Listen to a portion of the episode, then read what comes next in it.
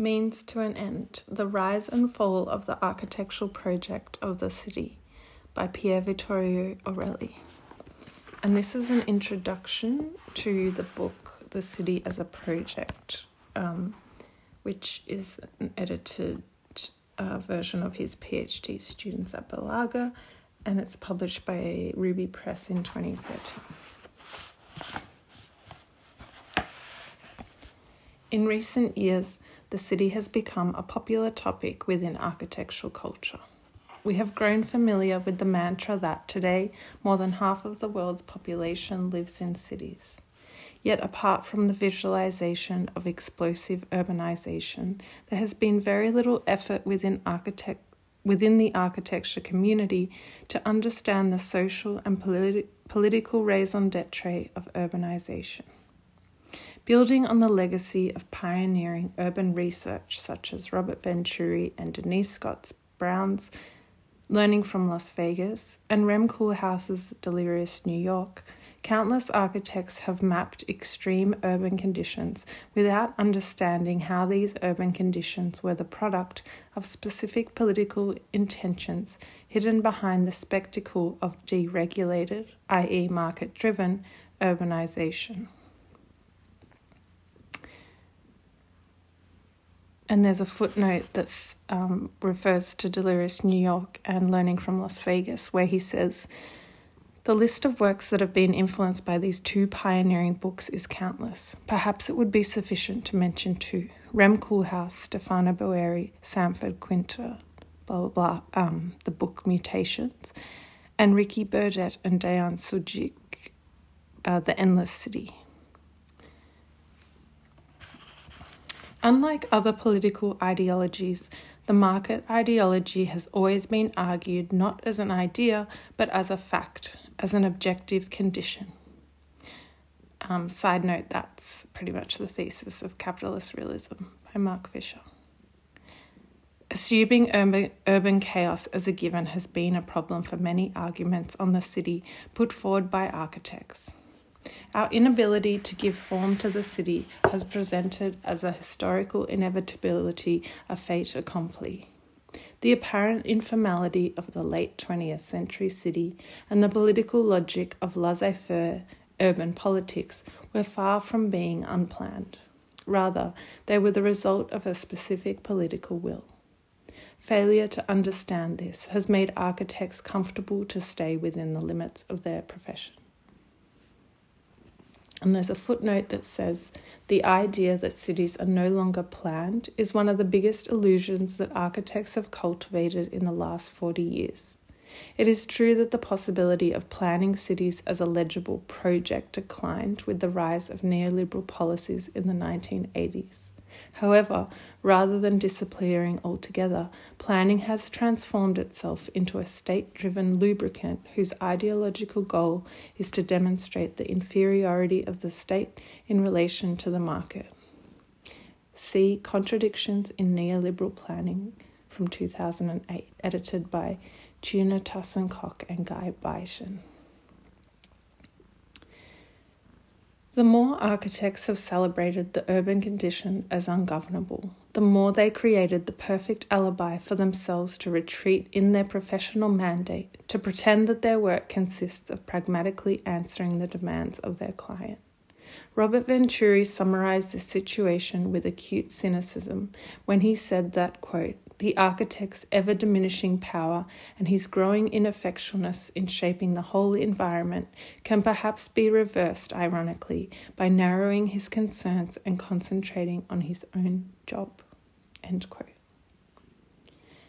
In the last decade, a new mainstream discourse has emerged against such a position, this time centered on the architect as activist especially since the 2007 economic recession, when the pitfalls of the neoliberal economy became evident. A new generation of architects has advocated a more socially driven practice. They understand their position to be emancipated from architecture's traditional task designing buildings, and invested with the mission to address urgent issues that lie beyond architecture. Identified as the quote architect as activist, this position is made of sometimes radically different approaches that cannot reasonably be lumped into a single movement. Yet a recurring argument put forward by these practices asserts the growing ineffectualness of architecture in offering answers to social and political problems. Such a claim inevitably implies a critique not only of the status of contemporary design, but also of what architectural culture has been in the course of its historical development. So, um, just as a footnote, he has given an example of these like architect as activist books, and one is Jeremy Till's um, uh, Spatial Agency Other Ways of Doing Architecture from 2011 and, an, and others by Markus Miessen. They usually have spatial practices in the title.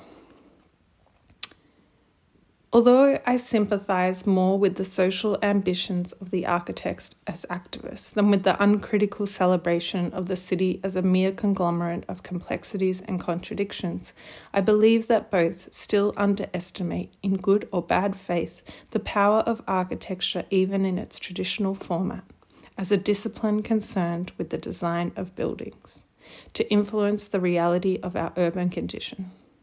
In the notes that follow, I argue that architecture has had a decisive role in forming ideas, concepts, and paradigms through which the city has evolved.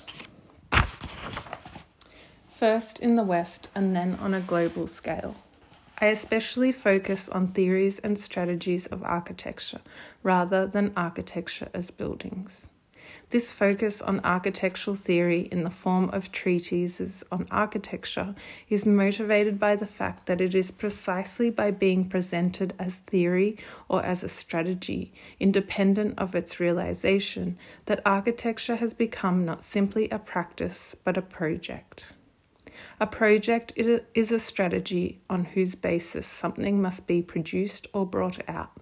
The project thus addresses a potential future situation, but in doing this, it seeks to organize the available means towards a possible end. While in ancient times there was no difference between concept and building, since the 15th century, for reasons on which I'll elaborate later, conception, the moment of design, became independent from building itself. If practicing the project means putting forward something that does not exist yet, such an act of anticipation has taken the form of all those means, plans, drawings, images, texts that are necessary in order to construct the vision of a future reality Yet it is exactly as anticipation of a reality yet to come that the project is also a reality in itself. The project is the sine qua non of the production of architecture. It gives form and reproduces a shared and thus collective knowledge that is irreducible to what is realized in the form of buildings and design objects. The project has always been an ambivalent framework. It has always been an act of both emancipation from and domination over a given social and political situation. Within the project, the act of emancipation and the will to domination are impossible to disentangle. Above all, architecture as knowledge is here seen as a strategic device through which the forces at stake in the development of the city are made visible. It is exactly when these forces become critically understandable that the architectural project is no longer just a means to an end, but also a possibility for disentangling the means from their presupposed ends towards an alternative project for the city. There is a fundamental difference between the simple practice of building and architecture itself. Architecture was invented by Vitruvius in the late first century BC. There had been attempts to write about architecture before Vitruvius, but Vitruvius's approach can be considered definitive because, because of his intention to construct an encyclopedic knowledge of architecture in his De Architectura Libri Decem. Vitruvius was one of the first writers to apply the framework of an encyclopedia to his work. The term encyclopedia comes from the Greek encyklospaedia, whose literal translation is, quote, within the circle of knowledge. Architecture as a comprehensive knowledge of the physical world thus became one of the first examples of the systemization, the architecture of knowledge itself. This aspect is even emphasized by the form of the treatise as Libri Decem, or ten books. As reconstructed by Indra Kagis McEwen in its original form, Vitruvius's De Architectura was manufactured as ten scrolls arranged according to the Pythagorean diagram of the tetractys, a triangular figure consisting of ten points composed in four rows. This arrangement in itself expressed the idea of perfection and completeness the circle that the framework of an encyclopedia evokes to its readers. It is easy to associate this diagram with one of the most essential archetypes of architecture, the pediment.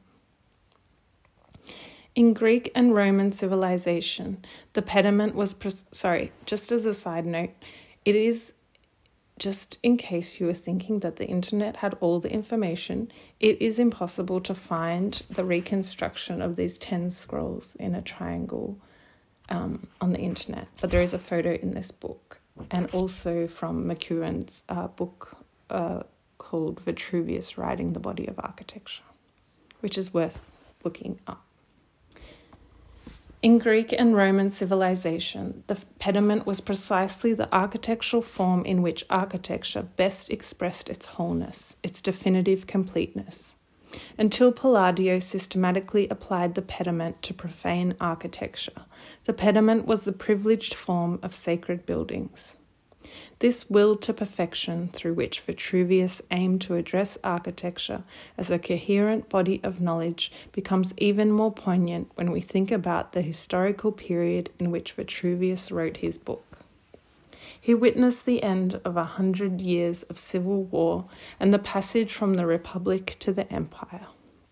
In the opening line of De Architectura, dedicates the book uh, he dedicates the book to Rome's first emperor, Augustus. Here, Vitruvius mentions something that may explain why he felt it necessary to write a systematic book on architecture. Quote, when your highness's divine mind and power, O Caesar, gained the empire of the world, Rome gloried in your triumph and victory for all her enemies were crushed by your invincible courage, and all mankind obeyed your bidding. The Roman people and Senate were not only freed, but followed your guidance, inspired as it was by a generous imagination. Amid such affairs, I shrank from publishing my writings on architecture, in which I displayed designs made to a large scale, for I feared lest by interrupting at an inconvenient time I should be found a hindrance to your thoughts. Vitruvius refers here to the civil war, which Augustus ended with his military and political maneuvering. A fundamental trigger of the civil wars that ended the Roman Republic was the social, cultural, and above all, religious relativism that allowed the Romans to conquer and include in their political system foreign populations, but also made their domination very fragile. Augustus's rise to power as the first emperor meant the construction of a new political body in which not only military power but also social and cultural engineering played a fundamental role. Vitruvius's endeavor was part of a general reassessment of knowledge in light of a new and extremely centralized political system. The systemic character of the encyclopedia through which Vitruvius invented architecture as a discernible discipline was both an analogical reflection of the new status quo and an answer to the threat of conflict and disorder that helped Augustus to take power. What was at stake in this historical passage was the preservation of a civilization through the radical restructuring and reorganization of its civil institutions. Vitruvius pursued this restructuring from within the medium itself by privileging writing as the form of architecture. Compared to oral transmission, writing empowered knowledge with authority. In this way, architecture was no longer just the art of building, which has always been practiced by an authorless community, but the product of clearly recognizable authors. The concept author refers both to the authority who has conceived the project, the architect, and to the authority that supports the construction of a building. In the first book of De Architectura, Vitruvius distinguished between fabrica and ratiocinatio. While fabrica refers to the practice of building, ratiocinatio refers to reasoning, the concept of the building before it is realized. Here, for the first time, the idea of the project is addressed in all its potential by being separated from the routine act of building. Architecture becomes a way of thinking about the world in which, as in rhetoric, what is created is not an object but discourse itself. This is why Vitruvius insistently uses categories that come from rhetoric, such as ordinatio or ordering and dispositio, arrangement. The idea of authority is not only expressed through the materiality of what is built, but also through that which signifies built matter. That is to say, the idea that transforms matter into an organized form. Vitruvius addresses authority as a semantic field that transcends the difference between designer and patron and instead emphasizes the political authority that the construction of a building represents and makes legible.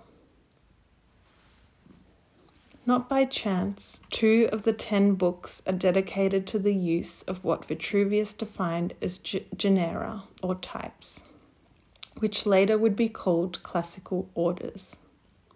The orders were used mostly for sacred architecture, and it was precisely within the reorganization of religious cults from the pluralism of the Republic to a more centralized administration that Augustus sought the strengthening of the imperial body. The correct use of the orders following the Greek canon was thus the central analogy of the idea of order. There's a footnote that says this has often been interpreted as the outcome of the author's outdated taste for architecture vis a vis the more pluralistic character of Roman architecture. With their inherent system of proportions, the orders were assumed by Vitruvius not only as a structural system, but also as the guarantee that the building is the expression of coherence. Vitruvius's genera refer not just to the column but also to the post and lintel system. As such, the order becomes a veritable grammar through which the building acquires not simply a structural system but a clear and measurable representation of its appearance. In this way, architecture itself as a grammar addresses the virtue and effectiveness of a clear political governance in which all the potentially conflicting parts are reunited into a coherent corpus or body, a word that Vitruvius repeats obsessively in his book. Reasoning is for Vitruvius the fundamental core of architecture because it is precisely through reasoning that the different scales and fields of applications of architectural knowledge can be reunited within one discipline. And yet, this insistence on measure and order is, in the end, dialectically connected with the possibility of instability and uncertainty. In the last part of the treatise, Vitruvius discusses the design of war machines and warfare strategies and affirms another fundamental principle, solertia or solertia, resourcefulness or ingenuity. The ability of the architect to respond to unpredictable situations, such as those that arise during a military conflict. It is in this field of application that architectural knowledge reveals its full versatility in constantly reforming its strategies. Solertia, or makes clear that no principle can be considered unchangeable, but rather that each needs to be constantly re- redefined in light of the uncertainty in which the architect operates. While the opening lines of Vitruvius's book refer to the conflicts that marked Augustus's victory, the concluding paragraph is dedicated to the siege of Marseille, one of the last free city states on the Mediterranean to de- surrender to Rome. Here, the management of conflict becomes the summer of architectural expertise. It becomes clear how Vitruvius's encyclopedic organization of architectural knowledge goes far beyond the static image of monumental architecture to extend itself across different fields and scales the building, the city, the management of time, and warfare. The project is the act that mobilizes all these fields and that can be directed by an authority. From the beginning, architecture as a discipline was conceived as a nexus made of governance, organization, and authority. In order to perform in this way, architecture must become more logos than matter. The passage from building to writing, represented by Vitruvius's De Architectura, means precisely this a shift from empirical practice to theoretical rationalization. Vitruvius's invention of architecture was the fundamental precedent for the conception of architecture as a project in the 15th century. Vitruvius's work became not only the major literary source for the resurrection of ancient architecture, but also an argument for the legitimization of the profession of architecture as a liberal art. In the eyes of humanist intellectuals, Vitruvius's will to systemization had the potential to define the role of architecture as an organizational device in the rise of a new urban reality. In order to understand how Vitruvius's theory resonated within architectural culture in the 15th century, we need to understand the social and political context in which the idea of the project was born. The recuperation of the project of architecture was motivated, above all, by the transformation of cities that followed the post Roman, dark ages. A decisive factor in the city's rebirth in the West was the centrality of labour and production within medieval society.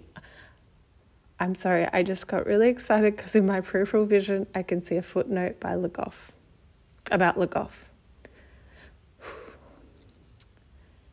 Whereas in ancient times, labour and production had not existed as jur- juridical and social frameworks, with the spread of Christianity on the one hand and feudalism on the other, labour became the sine qua non of the social order. Footnote On this issue, see the fundamental study by Jacques Le Goff, Time, Work and Culture in the Middle Ages. If I had actually read this footnote, I might have found Le Goff 10 years before I did. however, however, it was only with the great demographic crisis of the 14th century, of which the plague of 1348 was the most dramatic, that production became the crucial basis of social government. Marx famously described the progressive emancipation of peasants from their feudal ties they immigrated to cities and offered their labour skills as, quote, free citizens. However, as Marx noted, this free offering of labour was conditioned by the situation in which the urban proletariat found itself, deprived of the means of production. The bourgeoisie, the class that, as the name declares, comes from the city, is the absolute protagonist of the rebirth of cities in the Middle Ages and established itself as a subject who owned the means of production. For this reason, the political affirmation of the bourgeoisie is characterized by a profound dilemma. dilemma. On the one hand, the rise of the bourgeoisie triggered the affirmation of unprecedented individual liberties against the prerogatives of both the church and feudal power. On the other hand, once it had organized itself as a political subject in the form of the commune, the bourgeoisie based its political power on the exploitation of the new urban proletariat.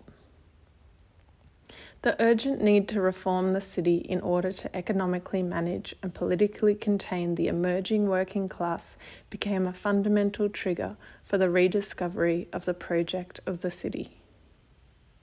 In 1378, the Ciompi, or Ciompi, I'm not sure, the wool workers of the Florentine textile industry, provoked a tumult that the historian Ernesto Screpanti has defined as the first modern proletarian revolution. It exploded within what, at the time, was the most capitalistic developed place in the world. Indeed, class interests, the Ciompi demanded an improvement in their working conditions and higher wages, drove the wool workers' insurgency against an oligarchic republic that defended the rights of the owners to the means of production. The revolt of the Ciompi clearly illustrates what is at stake in the project of the city that began in the 15th century, namely, the possibility of an urban order that would allow the city to be not only governable but also productive. It is not by chance that the 15th century rediscovery of Vitruvius's project of architecture happened in this context architectural knowledge became the possibility to eff- efficiently spatialize political and social power, not only in the actual form of the city, but also through the process of its making. This possibility becomes clear in Brunelleschi's architectural language, which, unlike medieval and Gothic architecture, is radically syntactical. The architectural revolution started by Brunelleschi consisted of the quote, rational coordination of building parts within a coherent whole.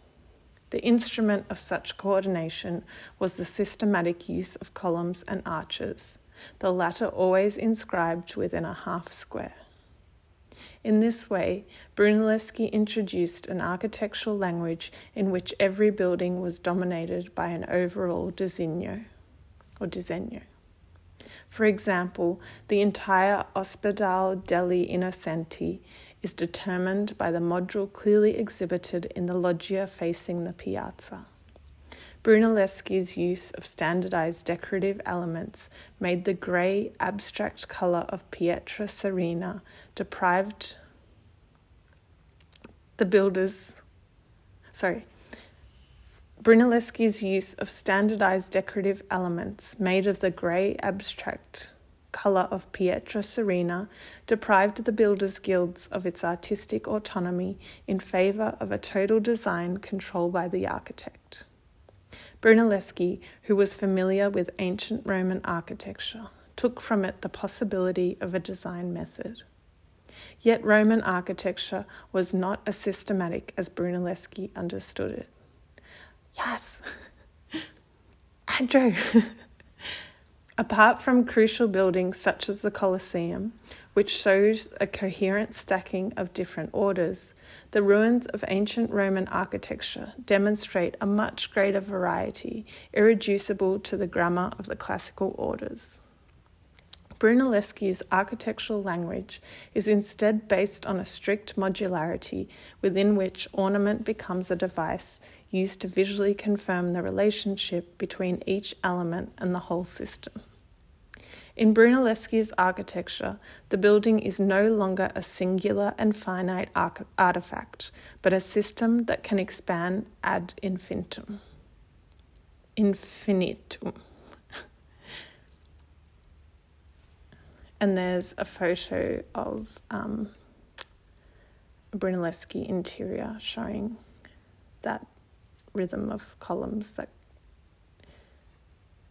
is uh, repeated with the semicircular arch. If Roman architecture provided clues for a syntactic architecture in the form of repeatable architecture elements, Brunelleschi's invention, quote unquote, invention of perspective allowed him to abstract the building logic in the form of a three dimensional grid. Um, and let's just keep in mind that Vitruvius mentions perspective lines um, and vanishing points in the ten books. For this reason, Brunelleschi imagined the building not as a space enclosed by walls, but as a skeleton made of clearly defined structural lines. This approach was not only motivated by the desire to determine the form of the building within a coherent design, but also by the will to control the building process by reducing the role of the builders to the execution of a predefined scheme. For this reason, Brunelleschi can be considered the first modern architect. He clearly understood the power of the project as something independent from the process of building. Before the advent of the architect, conceiving and materially making a building coincided in the same process, carried on by a collective body such as the members of the Guild of Wood and Stone Workers. This condition changed with the advent of architecture as a project, when the, the, a priori conception of a building was concentrated in the hands of one figure, closer to an intellectual than a craftsman, the architect. A well known episode around 1420 found Brunelleschi opposed by the labourers building the cupola of Santa Maria del Fiore. Brunelleschi forced the workers to endure unbear- unbearably long working hours. The workers revolted against the architect. Brunelleschi resolved the conflict to his advantage by hiring cheaper labor, cheaper workers from Lombardy, thus forcing the rebellious workers to return to work at a lower wage. Such an episode is just one example that shows how the architectural project not only addresses the realization of a building, but is in itself an apparatus of social control. From this moment on, the project of the city was put forward not only through large scale schemes, but also and especially by the search for a coherent architectural language. Unlike Vitruvius's De Architectura, almost no architectural treatise written during the Renaissance included city planning. Yet it is clear that the systematic approach to architecture put forward by these books is strongly motivi- motivated by the will to plan the city as a coherent whole. Leon Battista Alberti's famous comparison in the first book of De Re Aedificatoria Catoria between the form of the city and the form of a building is more than a brilliant metaphor. What Alberti postulated was the possibility to conceive architecture as a language that would make the urban form legible as an overarching system. This coherence is manifest in what, from Alberti on, would become the core of Renaissance architectural theory the architecture of the orders. In accordance with Vitruvius, Alberti conceived an architectural order as not just the single column that supports a fragment of the architrave, as represented in all of the architectural treatises since Sebastiano Serlio's fourth book, but the entire system formed by columns and architraves. The logic of the architectural orders, as theorized by Alberti, can be thus associated to a grid with variable proportions, from the squat Tuscan to the slender Corinthian. Moreover, Alberti did not understand the orders as structural load bearing elements, but as ornament. Following examples of ancient Roman buildings, such as the Colosseum, Alberti was the first architect in modern times to postulate a difference between the post lintel system, which he conceived of as ornament, and the structural wall. In this way, the even geometry of a grid made of vertically stacked orders is independent from the structure of the building itself. So that's um, where I guess that saying comes from that um, a building should look. Alberti said that a building should look like it stands up. because, um, as PV is saying, where um, the structural wall is independent of the vertically stacked orders. This understanding of the orders can be seen at work in the facade of the Palazzo Rucellai. Here, Alberti united different properties acquired by the same family by superimposing a coherent facade system on the existing buildings and introducing for the first time the use of orders in domestic architecture. Alberti transformed the model of the Roman Colosseum into an envelope with a civic orientation, rationalizing the interface between street and building by wrapping the latter in a re- repetitive, simple, and seemingly extendable surface without regard for the uneven geometry of the block itself. The explicit flatness stresses the facade's role as mere ornament that mediates between private property and public space by a rational, rational, measurable order, and not by the figure of the building itself.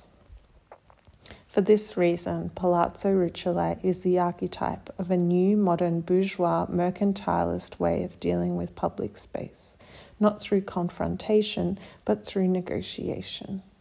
The rational basis for this negotiation is the grid, which ideally extends the logic of the single building into the continuous order of the city structure. It was precisely at the peak of its glory that the architectural project manifested through the grammar of the orders entered a crisis. The crisis of the orders was a slow agony, but its first symptoms are clearly visible in the theoretical work of Sebastiano Serlio, the theorist par excellence of Renaissance architecture. Serlio's approach is radically different from that of Vitruvius or Alberti. He was the first theorist who presented the orders in the way they have been presented in all subsequent treatises, as a single column topped with a fragment of the architrave. This different presentation of the orders implies a much more flexible use, and yet it is precisely in this need for flexibility that we can read the order's growing powerlessness in containing and framing the new emerging urban condition. In Serlio's time, the Western city was witnessing the bourgeois' rise to power a process which deeply transformed the relationship between the house and the city. There's a footnote on that that says on the relationship between Serlio's theory and the city. See James Ackerman, Introduction to Serlio on Domestic Architecture from 1996. Whereas in medieval times the building of a house had been left to the initiative of its inhabitants, from the 15th century housing became a political project. The search for convenient typologies became the most strategic way to improve not only social conditions but also economic development. Before Serlio, the architectural project was a matter only for important institutions or rich patrons. By contrast, Serlio took all classes into account, from the poor peasant to the king. Many of Serlio's examples of domestic architecture are devoted to the class that he defines as citizens, the emerging class of professionals such as lawyers, merchants, and artisans. Serlio proposes solutions that, while celebrating architectural modesty and restraint, also promote typological flexibility so that the houses can serve different owners or can be built to be rented by developers. Such typological flexibility, which becomes evident especially in the houses for artisans, results in the increasing abstraction of the architectural floor plan. In these houses, architecture is reduced to a composition of bare walls, basic infrastructure for the reproduction of life. Occasional columns define the most representative spaces of the houses, but the rest is left unadorned. Serlio defines this condition of restraint as decorum, the practice of social containment that enables society to develop standards of decency and normality.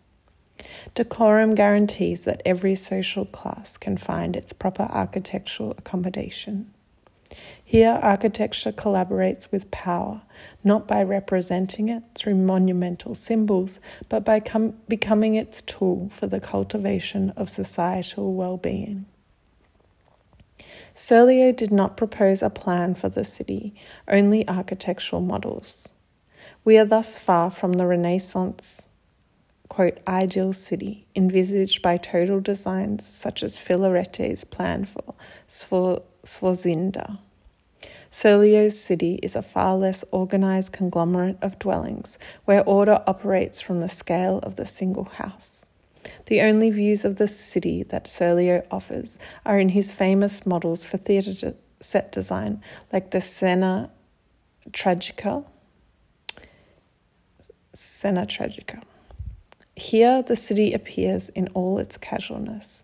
The house of the artisan is placed next to the palace of the aristocrat. Overall planning seems to disappear in favour of extreme tolerance for stylistic diversity and social co- coexistence. Yet the social control of the city is even more radical for being focused on the very spatial organisation of the single dwelling, and thus on the everyday life of the inhabitants, addressing their most basic and ordinary needs. Serlio's emphasis on housing as the main focus of the architectural project proved prophetic in the development of the modern city. Although the sixth was the only volume of Serlio's seven books to remain unpublished, its influence has been enormous, especially in France, where Serlio lived and worked towards the end of his life. Indeed, it was in France, and especially in Paris, that the comprehensive urban project developed in the most radical way. In understanding the evolution of the architectural project in relation to the city, a comparison between Serlio's Scena Tragica and Pierre Patté's famous section of a street published in his memoir sur les objets les plus importants is telling. What these sections have in common is an obelisk, the last vestige of a symbolic architecture devoid of a formal functional program.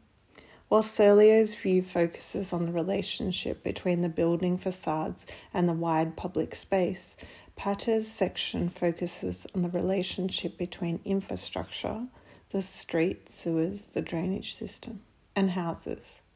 Both cases address the space of circulation as the main datum of the city, but in Patté's case, urban space is shown in relationship with the apartment interior.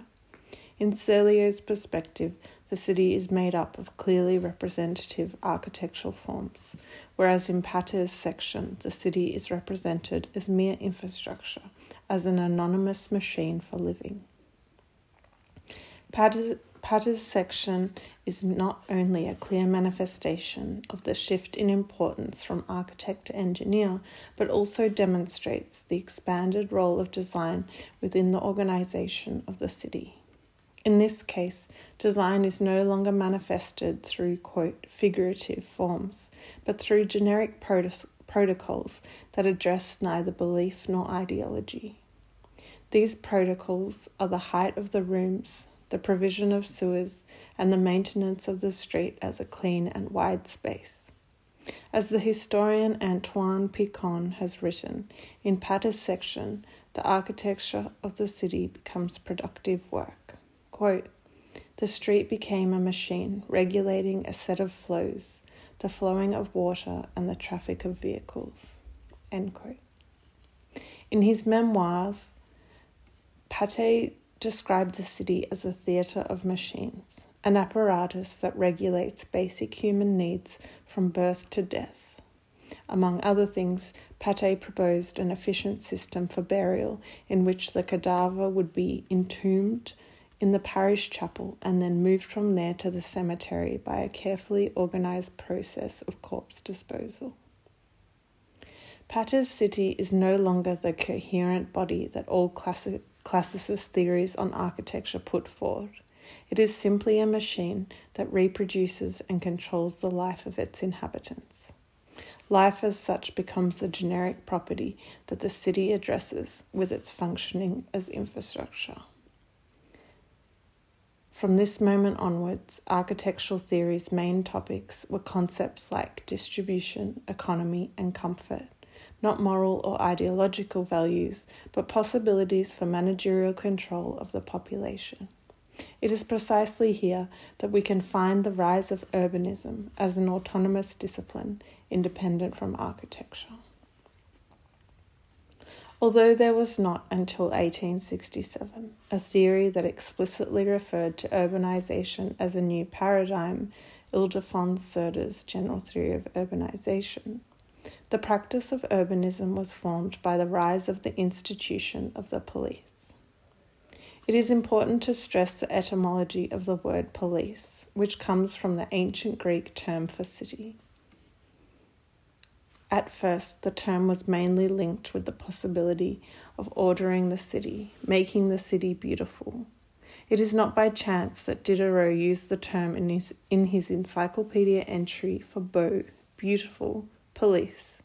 Stands for the practice of drawing people away from barbarism by civilizing them modifying their habits and customs towards standards of decency. At the moment, the architectural treatise,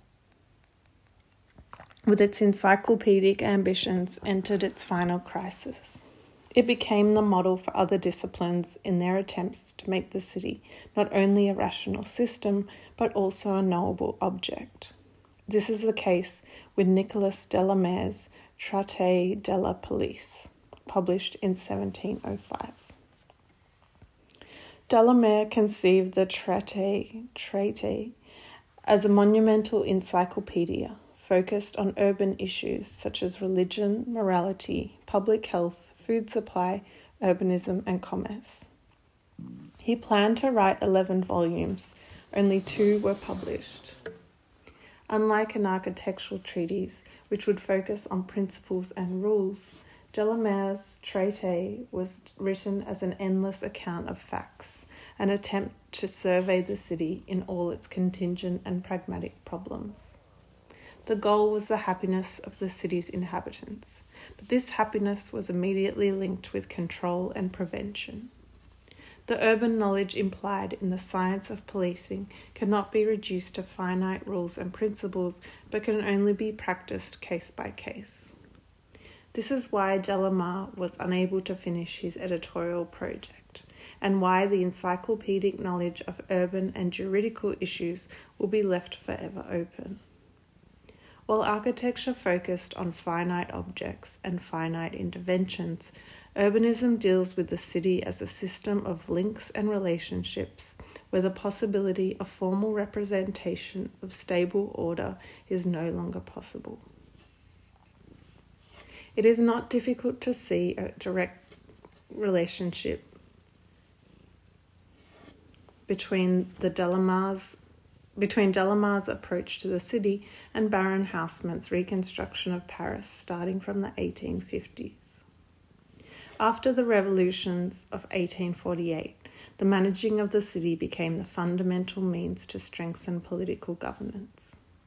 If Delamare still attempted to systemize his project of the city in the form of a treatise, Haussmann's radical transformation of Paris did not happen through a theory or a coherent plan, but through a sequence of ad hoc actions whose goal was to link urban form to the management of circulation and land speculation.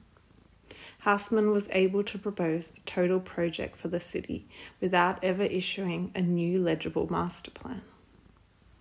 Haussmann's Paris finally accomplished the inherent logic of what was embryonic in all Renaissance and post Renaissance treatises on architecture the gradual transformation of the city into a machine for the governance of its inhabitants. In Haussmann's Paris, this apparatus was crucially directly linked to real estate speculation. Public works, parks, boulevards, and other amenities were strategically planned to increase the value of private development. Where in previous architectural theories, governance had been invoked only in terms of public utility and safety, in Haussmann's Paris, utility and safety were immediately linked to market driven development. The role of architecture in this framework was to give, quote, guidelines to urban development through simple and tangible rules such as the height of each floor, the section of the street, and the materials for the facades. As strict as these rules may seem, their role is paradoxically to leave market driven urban development as free as possible. Haussmann's Paris shows both the power and the dissolution of the project of the city through the project of its architectural form. Haussmann modernized Paris via a clear formal strategy in which aesthetic intentions were carefully fine tuned to economic opportunities. At the same time, this strategy was achieved, achieved through ad hoc solutions without a consistent urban plan. The co- coherence of Haussmann's plan was in its tactical adjustment of micro operations towards a generic economic system applicable to the whole city. This strategy was embodied in an architectural prototype that could not seem more distant, distant from the grandeur of Haussmann's Paris, Le Corbusier's Maison Domino of 1914. More than any urban theory or urban intervention proposed in the 19th or 20th century, this simple housing model manifested and anticipated the modalities of urban development. At the beginning of the First World War, Le Corbusier imagined this prototype as the possible basic unit for the reconstruction of Europe after the war. The name of the project combined domus, house, and innovation, expressing Le Corbusier's conviction that a project for the city could be developed only from within a drastic reform of domestic space. Maison Domino consists of a structural skeleton of reinforced concrete horizontal slabs and pilotis. Here, architecture is reduced to its load bearing structure, while internal partitions and finishings are left to the initiative of the building's inhabitants. Maison Domino was clearly inspired by the open plan logic of early factories such as Albert Kahn's Highland Park complex. The irony of this project, which would influence all of Le Corbusier's subsequent work, is that while it did not immediately succeed as an actual proposal for mass housing, it did anticipate the most widely diffused building method of the post war period especially in conditions of laissez faire planning, so called, quote, informal settlements. The domino model has become the most effective way for dwellers to self build their house, a possibility that has been the very raison d'etre of Le Corbusier, that had been the very raison d'etre of Le Corbusier's first sketch. What was meant to be mass produced in the domino was not the building, but the steel formwork for the concrete skeleton, which would be cast in situ. The domino is the embodiment of a paradox. On the one hand, it was an early example of industrial architecture in domestic space. On the other hand, this technology was extended into the domain of self help construction. Le Corbusier industrialized not only the product but also the process of building combining mass production and in situ, low skilled construction work in one single process. This means that while materials and method are supported by large corporations, the building process is left to the dwellers themselves. The political strategy behind this project is clear. Maison Domino was intended to solve a shortage of workers' housing, and the workers were understood to be the potential owners of their own dwellings. The domino model inscribed private ownership, which is for capital the best way to control workers, directly on the construction process of the house itself. Here, the link between urban form and economic investment already established by Haussmann's transformation of Paris, is refined at the scale of the single dwelling. This concept was unprecedented. If city planning manuals such as Camillo Sitte's City Planning According to Artistic Principles and Reinhard Baumeister's Town Extension, Extensions imagine cities as a composition of urban blocks, squares, streets, and monuments. Le Corbusier was the first to conceive of city making, beginning from the basic housing unit. Ludwig Hilberseimer later theorized this principle in his book Großstadt Architecture. He wrote that the design of cities must address the two extreme poles of urban development the individual cell and the overall urban circulation system. As history has shown, this model has often been used to tame and control subjects by allowing them to build their homes as cheap in the cheapest way possible, thus turning them into small entrepreneurs. Here again, the domino model was, at the time of its conception, both, both a promise and a threat. Its promise of a new beginning for an emancipated form of life was threatened by the possibility of the basic frame itself turning into a vehicle for what Walter Benjamin feared the most the enduring logic of private property. Maison Domino is thus the most radical example of how, from the very, very beginning of modern architecture, the city was designed not only through large scale planning, but also by the micropolitics of the individual unit, the domestic space. Though conceived a century ago, the domino model presents a dilemma that the project of the city still faces today. To understand this dilemma, we need to carefully consider the iconic drawing that Le Corbusier provided as his main illustration of the project. This image shows architecture reduced to its bare minimum, quote, without qualities, anonymous, generic, devoid of any context. The image seems to put forward two possibilities simultaneously. One envisages a city completely absorbed by its economic functioning, reduced to a neutral framework for future development requiring only a facade. In this way, the domino model points to the end of the city as a project, because the city is only the outcome of the transformation of the household into an economic apparatus, a machine that links living with ownership. The other possibility envisages a city where architecture, even in the infinitesimal scale of architectural form, can still be considered a project a strategy that aims not simply at economic development, but also at political legibility. The domino model, precisely because it has been stripped of any iconography and reduced to the brute objecthood of structure, resembles the grammar of architectural orders in its most essential logic, the post and lintel framework. As we have seen, the orders were not simply a way to express order and completeness, but also a tool for intelligibility. As such, architects assumed them both as a means to create an acceptable image for architecture and as a critical framework to alter or modify this legibility. The use of orders, like the use of any form of language, can be understood as both a means to an end and a means without an end as something critical that does not necessarily lead to what a language, a form, or the project is supposed to produce.